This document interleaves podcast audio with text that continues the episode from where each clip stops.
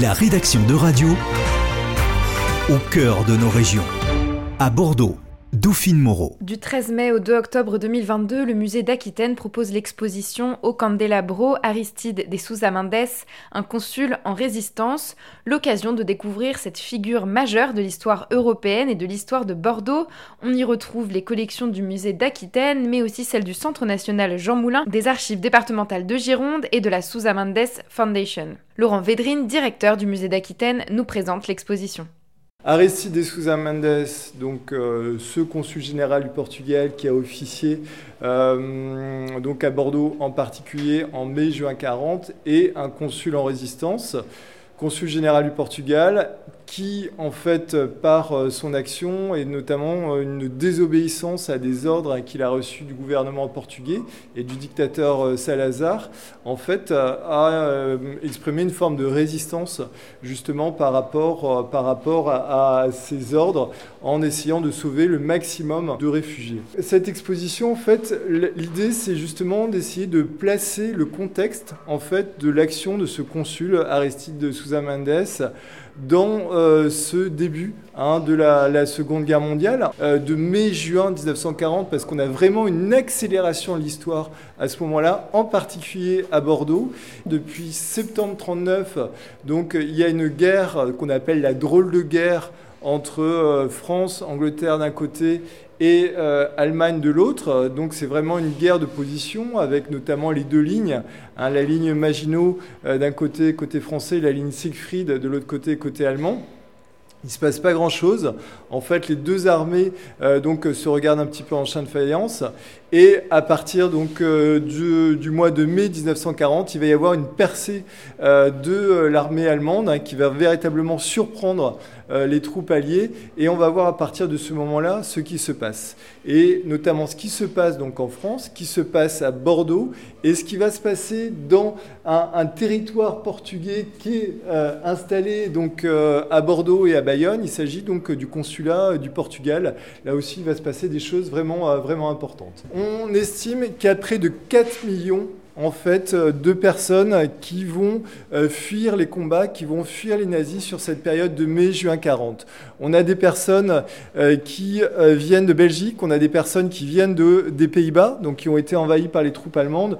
On a des personnes qui viennent du nord de la France et qui tentent en fait de s'échapper en allant donc vers le sud et vers l'ouest du territoire pour aller vers les pays, vers les territoires qui ne sont pas encore envahis vers, par l'Allemagne. Quels sont ces pays ? C'est l'Espagne, c'est le Portugal, c'est l'Angleterre et ensuite, ensuite les, les, les États-Unis. On voit à partir du vingt-sept mai, euh, ici, une question, le problème des réfugiés. Ces millions hein, de personnes euh, qui parfois sont attaquées aussi, sont bombardées euh, donc, euh, durant leur périple, euh, soit euh, par euh, le rail, dans les trains, soit en voiture, soit sur des charrettes. Donc on va voir là aussi euh, ben, ces populations euh, civiles qui sont véritablement euh, attaquées donc, euh, par, euh, par, euh, par les bombardiers allemands, par les chasseurs, les chasseurs allemands. On voit petit à petit donc, euh, l'évolution, l'accélération, comme je disais, de, de, de l'histoire. Pendant des mois, il n'y a rien qui bouge. Et à partir donc, du mois de mai, il y a une percée absolument foudroyante euh, de l'armée allemande. Et face donc, à l'avancée des troupes, euh, des troupes allemandes, le gouvernement donc, euh, décide, euh, parce que les Allemands sont aux portes de Paris, décide donc, de se replier, dans un premier temps à côté de Tours, et ensuite, donc, à partir du euh, début juin, donc, euh, à Bordeaux. quatorze juin, là aussi c'est très intéressant, Paul Reynaud, le président du Conseil, donc le Premier ministre, c'est véritablement lui hein, qui a le pouvoir avec son gouvernement. Qu'est-ce qu'il dit le quatorze juin ? Il dit « Monsieur Paul Reynaud affirme la volonté inébranlable de la France de lutter jusqu'à la victoire ». On avance, donc on est au dix-huit juin euh, dix-neuf cent quarante. Avec le nouveau gouvernement français, présidé par le maréchal Pétain, a demandé la cessation des hostilités. Vous voyez, quatorze juin, Paul Reynaud qui dit « On ira jusqu'au bout, on va se battre jusqu'au bout ». Quatre jours plus tard, dix-huit juin, la cessation des hostilités. Entre-temps, on va le voir, donc euh, le général de Gaulle, euh, qui a été euh, chassé, écarté du gouvernement, donc va partir de Mérignac le dix-sept juin pour euh, se rendre à Londres donc, le dix-huit juin et pour prononcer hein, son, fameux, son fameux appel. Et donc les consulats justement donc, à Bordeaux sont véritablement pris d'assaut. Et parmi ces consulats, il y en a un qui a installé quatorze euh, quais Louis dix-huit, donc euh, sur les quais euh, à Bordeaux, c'est le consulat du Portugal. Et on commence à savoir, il commence à y avoir un bruit et qui court, comme quoi il y aurait un consul qui donnerait en fait des visas pour pouvoir passer au Portugal, donc pour pouvoir tenter de s'échapper euh, justement donc des troupes allemandes, euh, des nazis, parce qu'il y a aussi beaucoup de personnes de confession juive en fait qui savent qu'ils risquent leur peau, euh, qui viennent donc euh, de Belgique, qui viennent de Hollande, qui viennent de Pologne et qui petit à petit euh, reculent et tentent de s'échapper. Et donc il y a ce consul qui est en poste depuis dix-neuf cent trente-huit, qui s'appelle Aristides de Sousa Mendes. Et ce consul, euh, dès le mois de mai, euh, donc, va commencer en fait, à désobéir à des directives du gouvernement portugais. Le gouvernement donc, est présidé par euh, Salazar, qui est également le ministre des Affaires étrangères. Donc c'est véritablement le chef direct en fait, euh, de tous les diplomates, et notamment d'Aristides de Sousa Mendes. Et en dix-neuf cent trente-neuf, il y a une circulaire qui s'appelle la Circulaire quatorze, donc du gouvernement portugais, qui limite au maximum en fait euh, la possibilité de signer des visas donc pour euh, des, euh, des personnes qui souhaitent rentrer hein, sur le territoire portugais. Mais Aristide, donc, euh, dont son frère a été en poste euh, donc, euh, en Pologne, qui lui raconte aussi ce qui se passe au même moment, son frère jumeau qui s'appelle euh, César. Aristide donc, est conscient hein, des risques qu'il y a, qui pèsent sur ces réfugiés, et il fait la rencontre d'un certain nombre de personnes, et notamment d'un rabbin euh, qui est ici, qui s'appelle le rabbin Kruger. Et ce rabbin Kruger, qui donc, arrive à Bordeaux et qui va lui expliquer euh, ce qui est en train de se passer. Et donc Aristide va lui offrir l'hospitalité. Donc euh, chez lui, Aristide, qui est aristocrate, qui est euh, un fervent, fervent catholique, donc va accueillir euh, dans ses appartements donc ce rabbin Kruger et toute sa famille. Et donc Aristide va donner des visas euh, donc au rabbin Kruger. Et le rabbin va lui dire euh, « Aristide, il faut que tu sauves en fait tous nos ressortissants parce qu'ils sont euh, directement, directement menacés. » C'est presque un mythe aujourd'hui dans l'histoire d'Aristide.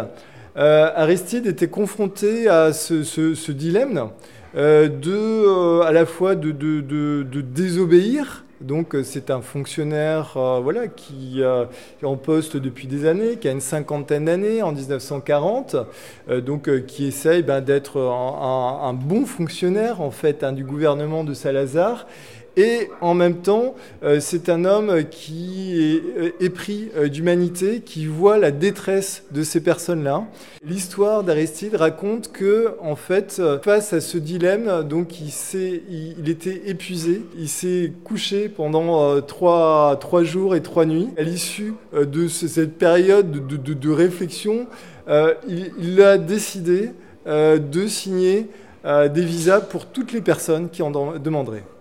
Alors, il y a une part de vérité, une part de fiction hein, là-dedans. En tout cas, ce qui est vrai, c'est qu'il y a une période de réflexion où, à un moment donné, il a dit euh, « je, je préfère euh, désobéir que perdre mon humanité ». Donc, à partir de ce moment-là, il va y avoir donc, euh, des visas. Le, le consulat va s'organiser pour signer des visas pour tout le monde. Qu'on soit riche, qu'on soit pauvre, peu importe l'endroit d'où on vient, il va signer plusieurs dizaines de milliers de visas. On pense qu'il aurait signé peut-être trente, qu'il aurait sauvé peut-être trente mille personnes. Euh, ce qui fait que c'est la personne qui aurait sauvé peut-être le plus grand nombre de personnes euh, durant la, la, seconde, la Seconde Guerre mondiale. Le consul, normalement, donc euh, les apatrides, les juifs, et cetera, et cetera, donc n'avaient pas le droit hein, de rentrer sur le sol portugais.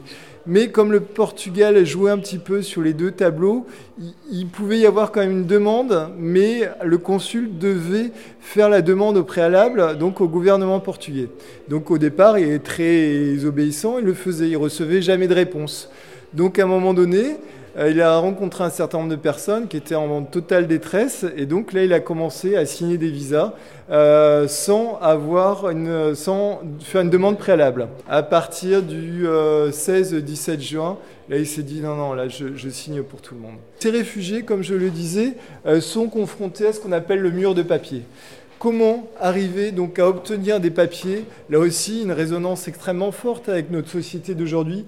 Comment obtenir des papiers pour pouvoir donc euh, s'échapper, pour pouvoir euh, fuir, euh, fuir euh, les nazis ? Il faut imaginer l'angoisse qu'avaient ces personnes euh, qui, qui espéraient véritablement pouvoir avoir ce visa qui signifiait pour eux avoir une possibilité de, de, de, de sortie. Même si tout n'était pas réglé à partir du moment où on arrivait au Portugal. Il y a eu des histoires absolument terribles. Jusqu'au dernier moment, il y a eu des faux espoirs. Et il y a des trains qui sont arrivés à la frontière portugaise euh, qui ont dû repartir euh, jusqu'à Hendaye. Et à Hendaye, donc, il y avait des soldats allemands qui attendaient euh, donc, ce train. Et ces personnes ont été ensuite déportées et sont mortes donc, dans des camps de concentration. C'est des histoires terribles. C'est des bateaux qui partaient euh, du Portugal qui risquaient euh, d'avoir des torpilles par des sous-marins allemands. Euh, donc euh, c'était des, des, des, vraiment des, des, des, des voyages extrêmement risqués. On ne savait absolument pas si on allait pouvoir s'en, s'en, s'en sortir. On savait qu'il allait être puni et notamment qu'on allait le lever hein, de ses fonctions. Donc il le savait pertinemment parce qu'il avait reçu euh, déjà des avertissements. Alors il est démis de ses fonctions. Donc à partir de, de, de juillet dix-neuf cent quarante, il est relevé de ses fonctions. Et en août dix-neuf cent quarante, donc, il va être jugé. Donc, il y a un, un procès, en fait, qui lui ont tenté, grosso modo, pour acte de désobéissance hein, par rapport à cette, euh, aux ordres euh, de ces hiérarchies et par rapport au non-respect hein, de la Circulaire quatorze. Il a été relevé de ses fonctions pendant un an avec une demi-solde et, au bout d'un an, donc, mis à la retraite d'office, mais sans aucun revenu. C'est-à-dire qu'Aristide est mort donc, en dix-neuf cent cinquante-quatre, donc il est mort à Lisbonne, et donc euh, il allait à la soupe populaire. Hein, c'est le père de quatorze enfants, de quinze enfants même euh, au, au, au total, et c'est quelqu'un qui, qui, qui, qui est mort dans la misère et dans l'oubli. La réhabilitation a mis beaucoup de temps en fait, à, à se faire. Il y a eu différentes étapes. Il y a eu euh, dix-neuf cent soixante-six où Aristide a été reconnu juste parmi les justes au mémorial Yad Vashem. Ensuite, il a fallu attendre dix-neuf cent quatre-vingt-sept pour que le gouvernement portugais euh, reconnaisse euh, le rôle d'Aristide de Sousa Mendes. Et l'année dernière, donc il y a six mois, Aristide de Sousa Mendes est entré au Panthéon national du Portugal à Lisbonne. Donc on voit qu'il y a aussi tout un chemin hein, qui a été fait très très long euh, pour euh, reconnaître véritablement le rôle absolument euh, héroïque et fondamental d'Aristide de Sousa Mendes durant la Seconde Guerre mondiale. C'est une reconnaissance qui est au Portugal, c'est une reconnaissance qui est à Bordeaux aussi, et c'est une reconnaissance à travers le monde entier, en Israël et puis dans d'autres pays, notamment aux États-Unis et au, et au Canada. Radio Bordeaux a également pu rencontrer la fille de réfugiés dont le visa a été signé par Aristide de Sousa Mendes. Au micro de Radio, elle raconte son histoire et fait part de son émotion à la partager dans le cadre de l'exposition. My name is Leah Rosenfeld Sills. I am from New York and I am the daughter of a visa recipient. Both my father and his parents received their life-saving visas from Sousa Mendes on May twenty-fourth, nineteen forty. They were from Poland. So we currently are in the museum, in the exhibition, and we are facing some objects, some pictures. Can you describe them for us? Yes. Oh, the objects that are in the vitrine are, there's a photo of my grandmother, whose name was Eugenia. We called her Jenny. My father, Abraham, we called him Adash. And my father, Stefan, who, when he moved to America, became Stephen. Uh, next to them are the two stars that my grandmother was forced to wear when the Nazis invaded Poland in September of nineteen thirty-nine. Uh, she had to wear them on the right side, front and back. Uh, it was during the summer that my grandfather went away on business, and on September first, he was separated from my grandmother. It was the start of the war. He was stuck in Brussels, and my grandmother was, with my father Stefan, stuck in Łódź, or Łódź, as some people call it in Poland. It was not until January of nineteen forty when my grandmother and my father were finally able to escape Poland and reach my grandfather, and there were a lot of occurrences, a lot of things happened between September and January.